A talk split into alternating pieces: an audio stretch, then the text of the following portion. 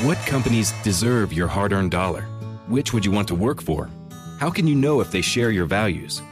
Just ask us. Just Capital is a nonprofit that tracks who really means business in supporting workers, customers, communities, the environment, and shareholders. We measure progress, track success, and help them be better. When you see the Just Capital seal, you know what's real because just business is better business. Visit justcapital.com to learn who makes your dollar count. Blaine and Mickey 1045 The Zone. This is the most people we've ever had in the studio for a Blaine and Mickey show, and none of them are Blaine. This is really, this is really strange. Uh, one o'clock on Friday. So Buck Reising is going to join us next. He's in here wearing a raincoat in case the weather gets inclement in the studio. It was raining when we went to practice today. What do you want from me? Nothing. I want you to just keep being yourself. Well, I haven't I haven't worked at all today. I feel like uh, Lucas and Will have basically been me all week long. Um, That's so, good yeah. work if you can get it. So I, I just Yeah, felt I felt that's good non-work if you can get I it. I felt like I should just like physically sit in the studio longer, like uh, you know, tracking Kyler Murray, how much time he spends on his iPad. I'm sure they got something hooked up to me to physically see how long I've been in the studio I today. think what's hooked up to you to physically see how much you can consume or, or is this giant box of donuts uh, that's in the studio. It's ironic that you don't usually come in the studio. It's like, oh, there's Buck with donuts. It's interesting. I d- no, no, I'm not the person. coincidence. It was a coincidence today. I walked in. There's a giant open box of donuts in front of me, and I won't lie to you. I, they're they're they're little ones. I had I had one or two. Uh, I think you mispronounced six. Uh, Lucas Panzica is here. Alex Apple is filling in for the hitman, and he is here. Brett Batchelor and CJ are both in the control room. Again, if you need to- across the hall. We can we could have, we could vote on anything. This has to be like a quorum of station employees that we have here. So if there's any station business we need to get done, we could go ahead and knock that out. Chig Okonkwo is set to join us here. I, I don't know. Any know, second. in like 28 seconds. So we'll see if he calls in on time. He had another good practice today. Rhett Bryan used the great training camp phrase, stacking practices in the hallway out here. Our, our illustrious Rhett Bryan. We need to just drag him in here too and have a, a what, seventh person. Might as well. Um, stacking practices, uh, Chig Okonkwo. So the rookie tight end continues to, uh, to, to fit nicely into this offense and, um, is showing the ability, not just the speed that like, oh gosh, this guy's four, five, two at the combine fast. He's shown the ability to get in and out of breaks. more and- nuance and- to his game. Yes. And shown some nuance with his route. So our own Buck Reising, who again will join us in the next segment, tweeted about I noticed this today. The Titans uh, stock is going up on third down options. There are a lot of people who can catch those passes. And the knock on Chig coming into training camp, Buck, I don't know if you have a good measure on this, was that uh, hands, okay. You know, if you read his draft pro- profile, that's what it says short arms, hands, okay. To my knowledge, I haven't seen any egregious drops from him. He's looked the part in that respect. I mean, I watched him in Maryland. I didn't, I didn't really like. I think early when he first got to campus, I think that was a thing. But no, I think. I mean, I feel I feel good about all their options. Would- Mickey, I'm, I'm sure you saw the, the the situational football drills that they were running today. Mm-hmm. Third and five, third and six, third and seven. You've got Robert Woods who converts. You've got Treylon Burks who runs an outbreaking route, makes a nice catch with Caleb Farley in coverage, converts. Chig and Hooper getting involved. They they have if they're going to continue to run the ball on first and second down and put themselves in these positions, then at least now they have adequate weaponry to be able to convert if they're going to be in third and six plus as much as any team in the league last year. But of course, you know, that relies on protection. Uh, maybe it's revisionist history in my mind, or I just had it wrong. I looked up their third down conversion rate last year was 42%, which was 11th in the league. I mean, I, maybe it is just the games felt different. That the, it did not feel that they were that successful last year on that Mickey. So that surprised me today. I, I was fully expecting to look that up and, and get a more pessimistic number, and see something in the 30s, maybe. or, or something not in the top 11, Okay. n- not in the top 20. Oh, I mean, I kind of, Mickey, I don't know how you felt about this, but I've been talking about that all year. Their offense wasn't bad. It just wasn't good and it wasn't fun to watch. We had a long discussion about this yesterday, and again, we're Chig Okonkwo uh, should should be on with us anytime. I know we're excited to hear from him. I think he's going to be under a time crunch, so this There may be here like we go. I see the phone ringing, uh, so we'll get with Chig soon. Then we can pick this subject up on the other side of the Buck Reising. But I can see the hotline ringing, and I think he's got to be off. What Lucas around ten after with us or something like that. He's got a meeting. So Chig Okonkwo, uh, we got him. He's good to go. The Titans rookie tight end from Maryland joins us now. Chig, How in the world are you doing, man? Uh, three practices in the book with the full squad. How are you feeling? Uh, I feel great. I'm loving it. Everything's going well so far. We have uh, we were having a discussion about you in the hallway today, and one of the great cliches of training camp is used about you. He's stacking practices. That's a super good thing, though. When people say that, you are doing that, man. Yeah, man. Just it just you know a one day at a time mentality is what we take here. So it's just you know keep going one day at a time. Don't look too far in the future. Just keep stacking days. All right, I have to ask you about this, and I thought, okay, I'll ask. You. Maybe I'll ask him early. Maybe I'll ask him late. When you were at Maryland, fifty-two receptions as a senior, the only tight end at Maryland who ever had more catches than that in a season. Do you know who that is? Frank Wycheck. Yeah, man, Frank Wycheck. I mean, what about the history of you and Mister Frank Wycheck, and now you get a chance to follow in his footsteps here?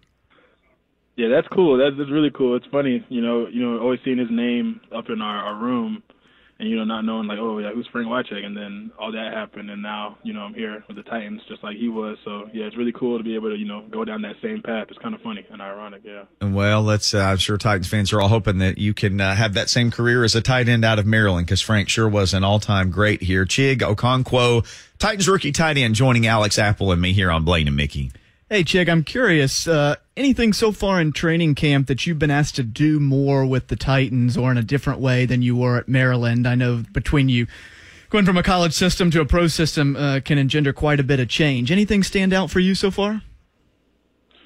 Um, not really. You know, I'm just moving around to every single spot, like just like I did, you know, in Maryland. So I feel like Maryland prepared me very well, you know, because I feel like I'm a versatile player. So going all over the field and doing the same thing. So it's very it's very nice to be able to do those same things here. What do you think will take you more time to get used to uh, speed wise at the pro level, the the route running or the blocking element? Um, I'll say I've always you know natural naturally been a route runner like my entire life, so I'll say it's probably the blocking. You know, with you know a lot of you know these are grown men now, so it's a lot bigger bodies, a lot faster. So that'll probably take me uh, more so than the routes, but everything's been going you know pretty well so far. And then I got to ask you too, because your family is Nigerian, correct? That's that's your your heritage. Yep. Mm-hmm. I've had authentic Nigerian food twice in my life. Now it's different. I thought it was absolutely fantastic. I'm a big cassava guy. Um, yeah. Fufu, yeah. and I forget what the other one was called. It was more of like a fried okay. cassava. Um, yeah. Is is is that cooked often uh, in your family? Yeah, man. Fufu is cooked all the time, bro. And I probably ate that like two or three times a week, man. Fufu and rice. Is there a Nigerian dish Every you would day. recommend? Oh, for sure, jollof rice. Okay, good. I'm going to put Like, that that's on my like our need to main. have. That's our main staple, jollof rice. Chig Okonkwo, our guest. Uh, so, is there some place in Nashville where we can get this uh, delicacy that you're discussing with us here? You got any options for that here? I actually don't know. I actually have not looked into that yet. That's actually something that I'm I'm going to look into now. Now that you just said that. I had it in Dallas. There was an ni- authentic Nigerian place. Uh, it was really good. Well, we can't send him to Exceeded Dallas. my- I mean, he's- no. hey, we got to Well, find him a spot here, have him open one. I- I'll refer you to it. But um, I love that cuisine. All right, Chig, I got to Yeah, ask you this. Anytime people see Nashville on TV, they think we all have on cowboy hats and boots and things like that, and everybody lives out on a farm. What have your observ? What did well, hey? What did you think about Nashville before you got here, and now that you are here, what are your observations of the city? Before I got here, I was I just thought, man, country music, cowboy boots, cowboy hats. And then when I got here, I realized that you know most people that I've been interacting with are actually like all in the same boat as me. Like they're actually not from Nashville. So yes. yeah, um, that is. Yeah, so yeah, but like if you go downtown, like you'll see that you'll see that um, cowboy hats, cowboy boots, and there were party buses everywhere. So that was a very interesting thing when I first got here. I didn't know it was gonna be like that. I didn't know how big of a party city that Nashville was. I didn't think it was that deep in, in partying. But yeah, that was a really fun and cool aspect that I saw when I went downtown. Was there anything that you thought, okay, or, or once even that you got here and you'd been here a couple of days, is there like a restaurant where you think I have got to go there, or a place, or a club, or just something where you're thinking I cannot wait to check out this part of Nashville? For me, yeah, it was that downtown area because I, I that's what everybody told me that was like it was gonna be popping. So as soon as I got here, I literally went down. I think the first place I ate was uh, called Distillery. Yeah. I went down down there. I ate at distillery, and that was really good. You know, me and uh, Kyle Phillips went down there together and ate. So yeah, that was the number one thing I did when I first got here. Whose advice in the locker room would you take most if if you had to get recommendations on where to go? Uh, probably Geoff Swaim. I bet. Okay. Wow, I wouldn't have guessed that. Very, very intelligent dude. So I would, I would definitely respect his opinion on anything. Now, how much is he helping you not just on, you know, life choices and where to go, but, you know, how to run routes and, you know, block and all those kind of things? Oh, dude, he's literally helping me with, with everything. Like, it's so it's it's so nice to have him over there. Like, because he's so smart, he explains everything down to down to like the most little detail, and he just teaches me how to play faster. He's like, you need to look at these things. These things can help you play quicker, so you don't have to even think about you know what anybody's saying on the field. You can just look at it yourself. Because he's very smart, and yeah, he's been helping me a ton, especially in the run game. Everyone always talks about just different level, different speed of the game. Sometimes it's faster than guys thought. Sometimes it's you know seems a little slower to him. It comes to him quickly. Uh, where are you on that spectrum? Yeah, it's uh, you know we went through the whole spring, so now it's like everything feels normal now. It's just more so you know on the back end kind of stuff. You have to you have to think more. You, you can't just like run your route. You have to actually like think when you're running your route. Like oh this the picture might change because they you know they do do a lot of disguises and stuff. So that's one thing that's new. All right. I know you only got like 30 more seconds because you got a meeting, but I went to rookie mini camp and we all knew you were fast. You were four five two at the combine. And then I, and I saw how big you were. And somebody asked me to describe you. I said like the bottoms of your legs are the the size of the tops of other people's legs. Like if your legs are like that, Chig, like where do you buy jeans? Like I can go to, you know, Old Navy. Where, where does, where do you buy jeans? That's literally the funniest thing that you said. Like because like I literally can't, I can't buy jeans. Like I, I can never, I can't buy jeans online. Like I have to be able to go in the store and try them on. Because there's so many times I bought stuff online, I'm just like, bro, I can't even get this past my thighs. Like I literally have to be, I literally have to wear like go to stores and try them on every time. Because I said, okay, here's Chig. The bottom of his legs are like the tops of other people's legs, and then the tops of his legs are like waists for people. So I just didn't figure you could walk in and pull something off the rack and have much luck. Yeah, no way. hey man, we know you got a meeting. I know you were just squeezing us in. Look, uh, we're enjoying watching what you're doing, and, and you look great so far, and uh, just continued success. And uh, hopefully, we can get you in and talk a little bit longer. And by that time, you'll have found yourself some uh, good restaurants around here. Yes, sir. Thank you so much. Yes, We sir. appreciate it. Chig Okonkwo. Yeah, that's the first thing. That's I- question of the week right 'Cause- there, Mickey. because I got two kids, and it's like a big thing you always worry about is where are we going to buy their clothes? Like what what do they like and what fits them? And my son only wears like things made out of sport material, and then my daughter wants things that only look like somebody else has worn them for seven years. Or Yeah, I'm an odd shape. My arms are too long, so I can't buy any shirts. yeah, well, then- Really not off the rack. okay. See, everybody's First world problems here, baby. first world problems, but uh, yeah, he sounded troubled by that. Like you have no Oh, idea. yeah, you hit you I hit got to one go there. He that- knows. Yeah. I mean, you were sympathizing with him. Well, again, I don't have that problem. Uh, there's no problems, you know, n- no jeans being too small for me. So, uh, uh, all right, here's what we'll do. Buck Reising is set to join us next.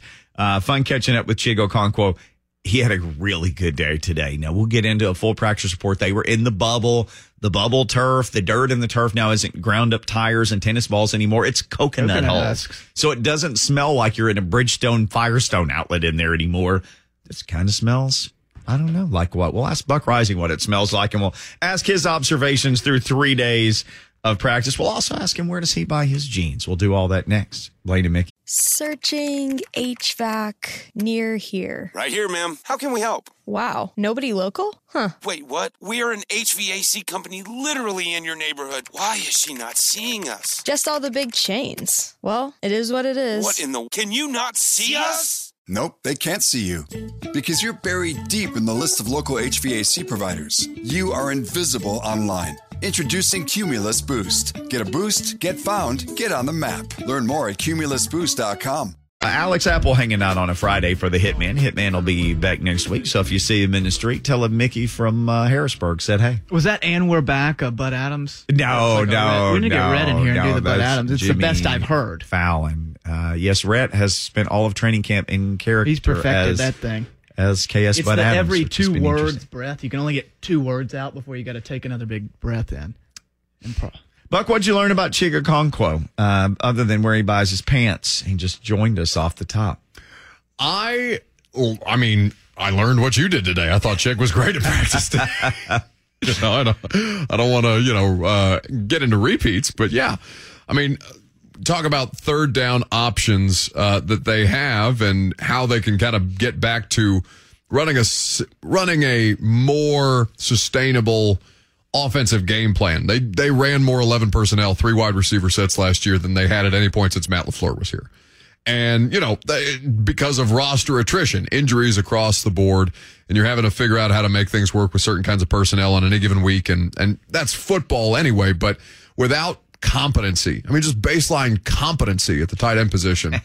no, I mean, it's. I, I don't think that's unfair I think that's No, calling a it's spade a not. spade. especially for how how how regularly the tight ends were not involved in third down passing situations because they had to be kept in to block to help either Lewan, which is a problem, or Quessenberry. And it was a substantial amount of time. The amount Lucas and I talked about this, the amount of chips that the running backs and tight ends were asked to do, and a lot of it to the left side. That's not something that this offense that's going to be sustainable, especially if you're going to run the ball as frequently on early downs as they like to do. Buck Reising, our guest, uh, his own show, Buck Reising Show, and A to Z Sports. Not today. Install with Greg Cosell. He is brought to you by Two Rivers Ford, home of the non-commissioned sales people. Um, so Chig Okonkwo, you tweeted this earlier. You mentioned third down options. Uh, there was a like a real nice, super hot just blink of an eye throw to Robert Woods today and got four or five yards. There was one to uh, Austin Hooper, who I've predicted is going to catch 65, seven yard passes this year, although I've amended that to 65, six yard passes. Okay. But he caught one of those today. So 65 six yard passes. Yeah. Um, so he's, he's the new Jason Witten, is what you're alleging. Like just a little button hook, the unstopped, the undefeated button hook until the end of time. Because, oh, oh man, you just brought up a great thing. A lot of teams have a player and a play that that's what they call when the poo hits the fan. That the only thing they've had down here for that for how many years is hand the ball to 22. Yeah. Like that's it. That was their whole, that was their whole, whole first half of the season strategy. I don't know what else is going to work. Give the ball to Derrick. Remember us all sitting in the press box one day and they were down two scores in the third quarter and just went right back to handing it to him. We are like, well, this what an interesting hurry up offense. you know, what an interesting like come from behind offense. We just keep handing it to 22. Hoping yeah. he hits a big one. Yeah, but they've been that. Like that's that's that's been that's been a frustration. I, I remember sitting next to some Chiefs reporters during that Kansas City game back in '19, and like the two minute offense was Derrick, and, and They were like, the Chiefs, "What The Kansas this?" City reporters are looking around like, what are they doing? And I'm like, I mean, listen, it it works more often than not. I guess we'll see. And then you know, ideally, you wouldn't need Rashaan Evans scoop and score or. Uh, Josh Kalu blocking a field goal to keep them from going to overtime. Recently returned Josh Kalu. Yeah, he looks so much better in 28 than he did uh, in 46. 46 was horrendous. I'm glad that he that he had to go away for a season so he could come back and get a better number. But um they are it's such a it's probably the biggest question of their season. How does the offense rebound? And then when you start to do, you know, like in radio, topic trees, right? When you start to branch off at what makes the offense go and what pieces are going to be required to make the offense go. Well, how do they evolve first and foremost? Because the easiest down to throw is first down. And Right. yet they do that less than anybody in the sport. Anybody. Anybody at all. They like to run the ball on first down. They like to run the ball on second down. They need to find ways, and that'll be a part of Tim Kelly's job, who, by the way, spends a tremendous amount of time with the tight ends. I don't know if you noticed that or not, Mickey, but he is over there Yep. basically the entire practice, which I find interesting. The passing game coordinator who will see what additional ideas he can give them to help them be a more efficient, more modernized version of the offense that they currently are. to modernize and be efficient, your debate on your show a couple days ago now, I thought was really interesting about this, requires them to maybe it's tempo, it's getting Ryan Tannehill in a rhythm. Have you seen anything these first four days that makes you think they're figuring out how to do that better? Well, I th- I think that this is not necessarily the best time to apply that because I I think we we are seeing it. Yes, we're seeing it, but it's not it's not specific. We're seeing a lot of stuff right now because it's training camp, right? They're not game planning. They're just they're running that. Now I haven't seen tempo, not in the team sessions. I haven't seen tempo yet, but we're three days in. So early. Yeah. So I, I think, I think it's something to continue to monitor, but I, I think for people listening, there's only so much that's applicable to the season in the first week of training camp. But when I think there's a misconception sometimes with folks listening that tempo doesn't necessarily just mean snapping the ball more quickly, right? Yeah. That's not the only thing you get from that. So when you say that tempo would help this offense, explain again what you mean by that. So I mean that for Ryan Tannehill to be able to operate at a more comfortable level, you give him a package of plays that allows him to, yes, snap the ball without huddling, but basically just to get into a rhythm. Open or empty sets rather, quick passes, just first read, hit it and go. Keep the keep the momentum go almost, you know, to an extent like the Tennessee Volunteers offense, right? Where without except without running the risk of as often a, or of a three and out occurring as often as it does for the Vols in a college game, you want to be able to give the quarterback the thing that all quarterbacks require, or at least the vast majority of them, is a rhythm, a sense of, okay, a flow, basically. I know that I'm going to be able to go to X here on first and 10. We're going to come right over here on second and four. We're going to convert so we stay at a third down and keep it moving. Stay ahead of the change. It, it, ideally, you want to play as few third downs as humanly possible. Converting third downs is nice, but for an offense like this that plays so often behind the downs, you want to try and avoid that as much as humanly possible. That's the kind of stuff that I reference or what that I mean when I reference something like tempo. Yeah, Mick, we, we got into this debate yesterday and talked about the 2019 was Ryan Tannehill's most efficient season. It was his first of the with the Titans, his those 10 games or whatever that was in regular season. Throwing to a cast of characters that there was nothing to write home about that group. It was Corey Davis, it was a rookie AJ Brown, Adam Humphries. The what what did you say it was? Dion yesterday? Lewis, The top Tajae Sharpe. Pass catcher caught 52 passes. Mm-hmm. Right. AJ. But it seems like, reading between the lines, they have signed Kyle Phillips, Chig, Austin Hooper, even Treylon Burks, who 44% of the routes that he ran at Arkansas were slant, flats, or screens that do most of their work within five yards of the line of scrimmage. And It's you a good get them the stat, ball. by the way. And that's, I read that on Reception Perception. Shout out to that guy that puts those things together. 44% within three yards of the line of scrimmage, five yards of the line of scrimmage. It sure seems like that is a targeted approach to, I, I don't know if that means changing your offense, but to being better at having the short passing game being an extension of your running. It's well, it's Brady. It's New England Brady, right? Oh, It's, death by 8,000 paper cuts. yeah, but move the ball. Continue to move the ball. Sure. I, We'd all take that. victory by attrition, basically. Except your attrition is the running back ages, and you start. You know how now they've never expressed at any given point that they have uh, that they are at all willing to back off Derrick Henry's uh, carries or attempts in a game. So that would require that would require some kind of self reflection and be like, okay, we can't give him the ball.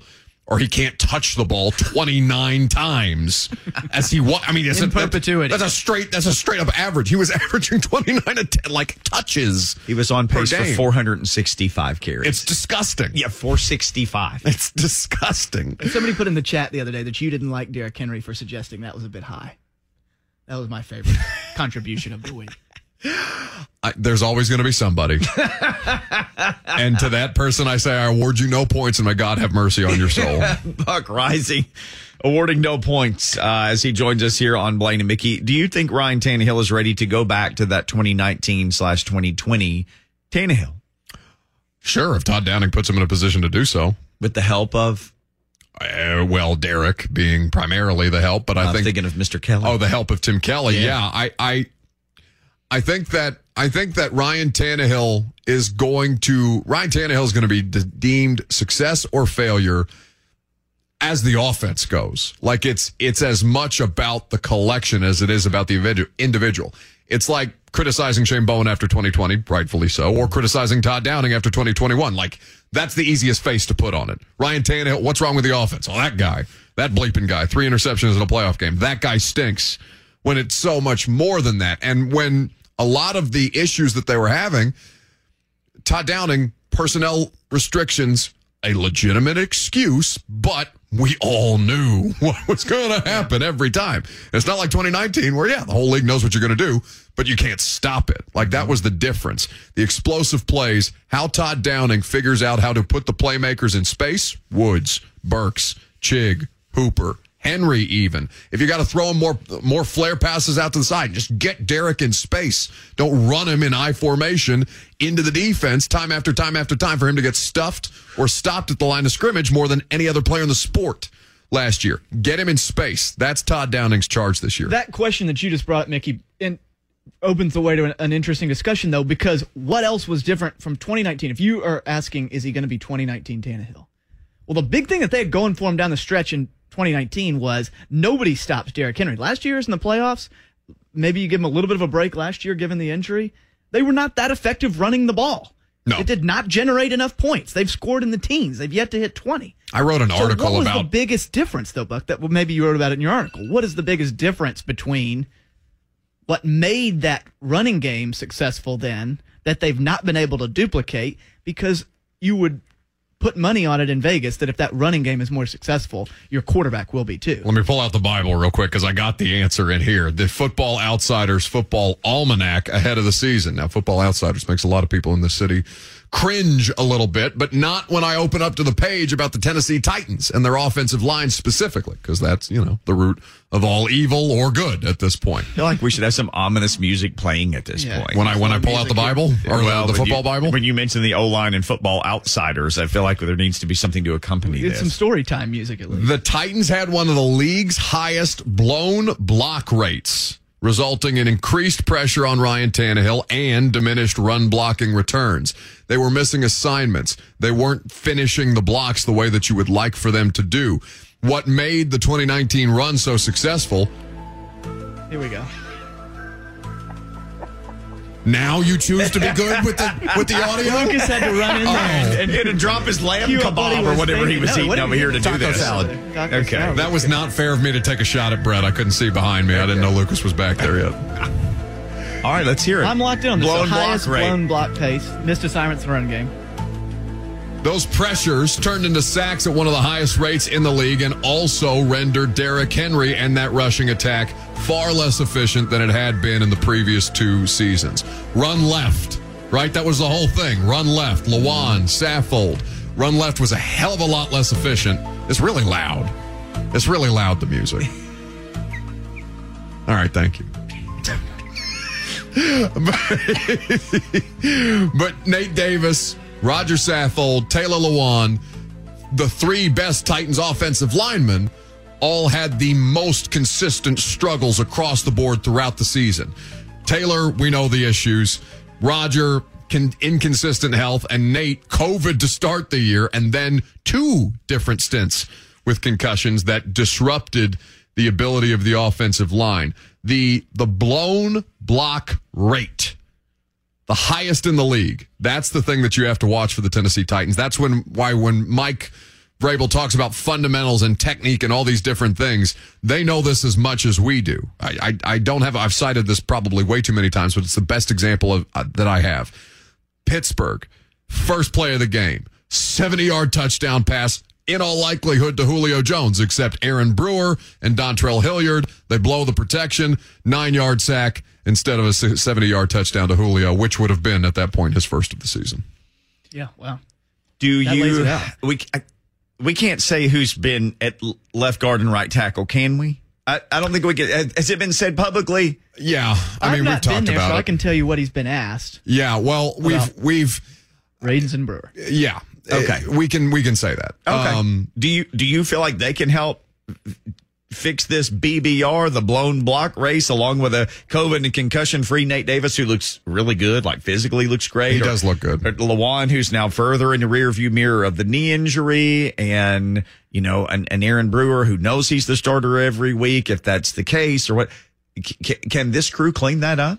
So it's funny because they cite in, in Football Outsiders, they cite Dillon Radunz specifically, filled in some some guard and got one start at left tackle. Now, if I told you Dillon Radunz's one start at left tackle against the San Francisco 49ers, Joey Bosa switch sides, all these different things, right? All these different conversations we were having, would you say that Dillon Radunz played well against San Francisco? The narrative has certainly been that he did. I have a feeling you're about to tell us he did.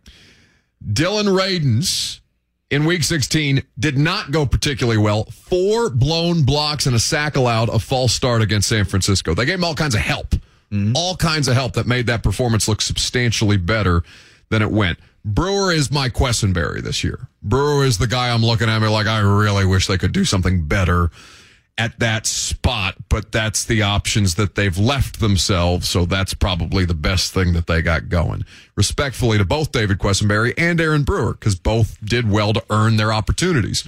Um, but at a certain point, Mike's used that line about don't want to rely on talent. All well and good. talent. But where you are clearly and obviously talent deficient, as all football teams have some kind of position that that has that, with Ryan Tannehill being in the spot that he is, and frankly, just the longevity of Derrick Henry, the offensive line is not a place where you can afford to skimp. And I think that's my biggest skepticism about Aaron Brewer right now. Brewer played 508 snaps last year. That's the 70th most amongst offensive linemen. But he gave up six sacks, which would be the sixth most. A Not rather rate there. disappointing 3.6% blown block rate. So on 3.6% of his snaps at guard last year, he's missing it. And I think Brewer is important. And I know Ramon Foster, I listened to him this morning, said he thinks that is the seminal position to watch for him in training camp. I don't disagree with that because you've got to find something serviceable there. But I would also posit that without a really strong season from Nate Davis and Taylor Lewan, it doesn't really matter how good Aaron Brewer is because your issues are way more vast than just who's playing at that left guard spot. Agree or disagree with that? Uh, you're the guest, Buck. Do you want to take this first, and then I'll no, weigh it's in? your show, buddy. I'm, I'm here. I am here to serve at your leisure. Uh, Taylor uh, Taylor Lewan doesn't have to be the top left tackle or top five or top ten anymore. He just needs to be a healthy guy who plays every week and and plays at a just a a good starter caliber. I think they, I don't think they're expecting him to be the guy that wore the boss hog suit anymore and got paid all those millions. He hasn't been that guy, but he can be a guy who's a really good player for you every week. But I don't think there's a reason he can't be a top 10 left tackle. Do you think that's now No. out of the realm of possibilities? No, it, he's. It, I mean, he's He can- not. He's not like old. He's 31. No, He's- right. he's- No. I think they need him to be a top 10. I think that's too generous, Mick. I think they need him to be a top 10 left tackle. I, I, I'm inclined to agree with that because it frees you up so much. Mick, again, I come back to the third down situations where they're having to keep extra guys in a block as, as opposed to letting them go as receivers. And you're losing the numbers battle right out the gate to the defense because you know that you have to keep in that extra help to chip. They have to be able to let Taylor win individually, one on one, the way that he is hugely capable of. Last year, he was average to below average by any kind of metric that is studied around offensive line. Um, and while his his paycheck or his salary, I know people still cite it. It's it is it is that by the way of an average NFL offensive tackle. It is now. at this point in the way that the the market has inflated around offensive linemen. But yes, he needs to be substantially better, not just for them, but for him. If he wants to continue to play here, it can't look like that anymore. It, it does make me think, Mick, too, about the discussion that we had about the defensive line. If you want to sign Jeffrey Simmons to 22 million a year and have four extremely expensive, albeit very good players on the defensive line, how much money can you spend on the offensive line? You need Lewan to continue to succeed under his contract. You need Nate Davis to be good. You probably need one of these two guys who we don't know who's going to start, probably Brewer and Radunz, to be pretty freaking good. Because there's, I don't see much flexibility forthcoming there You don't think Jamarco Jones unless you're just going to do it through the draft. I, I'm just saying if it doesn't work out that well this year. Well, and the nutty thing is, it's not like they haven't spent a lot of draft capital. You know, the Panda draft capital Well, that's- didn't work. That's And the problem. They're chasing. the Radunz's draft capital hasn't really worked, and they've had. Uh, Blaine wanted to talk about this one day this summer. We did most underrated Titans, and two of the guys that I pulled out were linemen who started like 120 plus games, who were fourth and fifth and sixth round picks. Benji Olson David and Big Stewart, Country, yes. yeah. Well, I mean, what about Nicholas Petit Frere? Michael I- Roos. It's a third round pick. I mean, it's not out of the realm of possibility. Teams have guys who are picked at that level who become stars.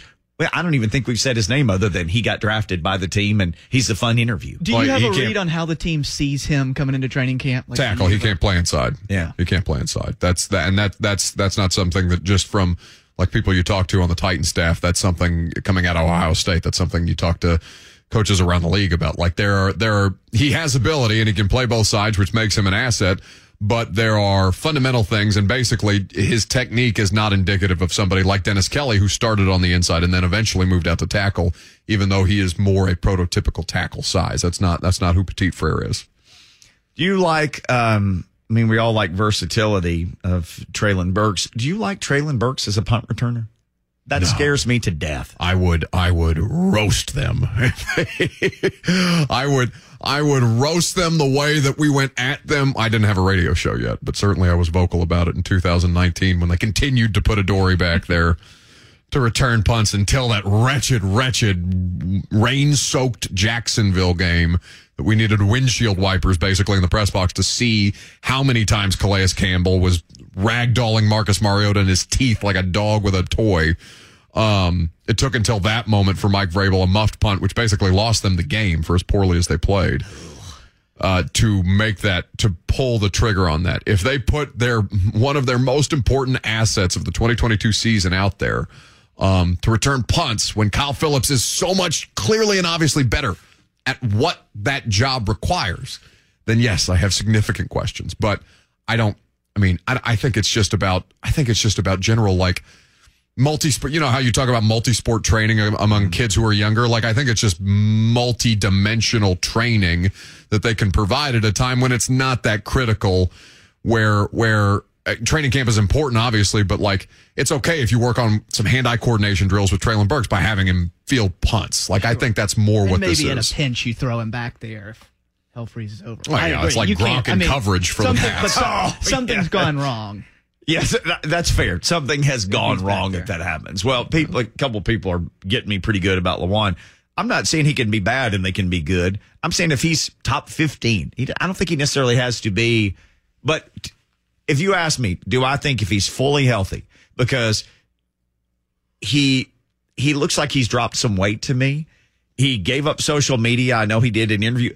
he To me- keeps harassing me at training camp about how well how good his conditioning is so we damn well better be in good condition when i see him he is running to finish every drill. He's running from drill to drill because they blew the whistle early on a drill and he ran to the next drill and they were like, no, go back, go back. And he goes, I just ran this far for nothing. But he seems to be a guy who is fully engaged, is doing all these things that help prolong your career and help you get to a certain level. So do I believe he can be top 10 this year? Absolutely. And I think he needs to be because you're looking at a guy whose athleticism was elite at the position. He's 31. That I'm 31. It's not left me entirely yet. It doesn't leave most 31 year olds up. And he's a lot more athletic than I am. It's a shame to even be compared to him. So I think that the expectation is for him to be, like Buck said it, you can't have to help. no If you have to help, why, why, you, Austin Hooper is, uh, you could have had Geoff Swaim help. I uh, I talk a lot of trash to Lewan. I'm not worried about him. I, I think he's going to be fine. As as much as as much as I like to rib him, I think he's going to be fine. Well, we think you're going to be fine. And Buck, we think your weekend starts now. Oh hell no! What do you mean? I got practice eight to one tomorrow, Mick. What do you, I don't have Your, weekends. your Friday night starts now. Weekends? Your Friday night starts now. Not about till that? next June, baby. That's true for Thanks, all of us. All right, Buck Reising Thanks again. hanging Two. Rivers. Ford making that happen. Uh, what happened at practice today? We'll get into that next. A surprise guy who I think had a really good day. I'll share that next. Blaine and Mickey 1045 The Zone. Alex Apple hanging out on a Friday for the Hitman. Lucas Panzica hanging out in the studio. Brett Batchelor producing. You can join the discussion if you want to. Mark Spain Real Estate Hotline is open 615 737 1045. We will call our shot for the final segment of today's show. So be thinking about a shot that you want to call. Could be Titans related. Maybe you got Titans related. Maybe you're going to say Chig Okonkwo is going to catch 60 passes this year. What about that? Or Ryan Tannehill's going to throw for 4,000 yards or something. You want to put something like that in the zone TV chat? Go ahead. Also, we got a little game we're going to play in the next hour. We're going to play either or. Like, which one of these things do you think is a better chance of happening? We had a little text strand going yesterday, and I think some of them are really good. I think all of them are really good. So, we, what's your thoughts on that? Sort of along that line, how, how would you des- and I thought Chig was really good. Uh, appreciated the time he gave us earlier in the hour. If you missed that, you can rewind the stream, or it'll probably be out on your podcast feeds eventually. How do you define a good season for Chig? I mean, it is very rare that a tight end comes and puts up um, big numbers in a rookie season. Uh, Jonnu Smith's rookie season, uh, go back and look at those stats. It takes some time to adjust. Chig was not a first round draft pick. He was not a complete prospect coming out. He's a good prospect, but it's probably going to take him some time to adjust. The point of my saying that is, how would you define a good season for him? You've been out there for three days. it's early, but your expectation has been calibrated to what so far? His speed is really something to watch. And I think that's the thing that we were all so focused on was like, gosh, this guy's fast. Gosh, this guy's fast. He was fast at the combine. I mean, he's like football fast. You know, he was running away from his guy in OTAs. So the question is always like, okay, when the pads come on, what does he look like? Well, that's going to happen Monday. Vrabel said that today, that the pads will come on Monday. Um, I think for him, it's just obviously tight ends here have to block. He's going to have to block. You ask him about this. You know, what's the hardest thing for you to pick up so far? And he said, well, I've always been able to run routes. So for me, I'm going to, I'm going to keep working more on the blocking. I, I'm inline paraphrasing, but it was work harder on the blocking. The r- running routes thing has always come more natural to him, he said. What would be successful for him? I mean, if he got 40 something balls, Oh, that'd be a huge season. if he got 40 balls, I mean, That that would be that that is over double what Jonnu Smith caught at 18 passes his rookie season. Now, she came from a, a bigger program at Maryland than Jonnu did at FIU, and I'm not knocking FIU because my team was in the same conference with them for probably most of Jonnu's years, if not all. Um, but she came from Maryland, obviously playing, you know, th- at the highest level. Maybe that makes some kind of a difference. Uh, he, it, gosh, boy, Jonnu had some speed in every physical attribute, eh, same as Chig. They're just both unbelievable physical specimens. Chig already seems to have some chemistry with with Tannehill. But I think the number of routes that he is going to get to run because you can't you can't only bring a tight end on the field and, and telegraph you're going to pass it. Sure. Unless it's third and 12 and everybody already knows you're passing. Right. the knock on him as a prospect and the weird thing that you know is a metric that a lot of these draft guys look at is arm length that his Yeah. arms are too short to be a great inline blocker right off the bat. How well and- with mike vrabel i think this is a given. How well he can block will determine how many opportunities he even gets. He'd have to have a lot of opportunities to catch 40 i, I mean I, you can give me 40 right now i would be tickled pink because that probably means you almost got 100 catches from your tight ends. I'll say this: uh, if you can't if you can't block for Vrabel, you certainly won't play much. That's a great point. I'm. Oh, how do I say this?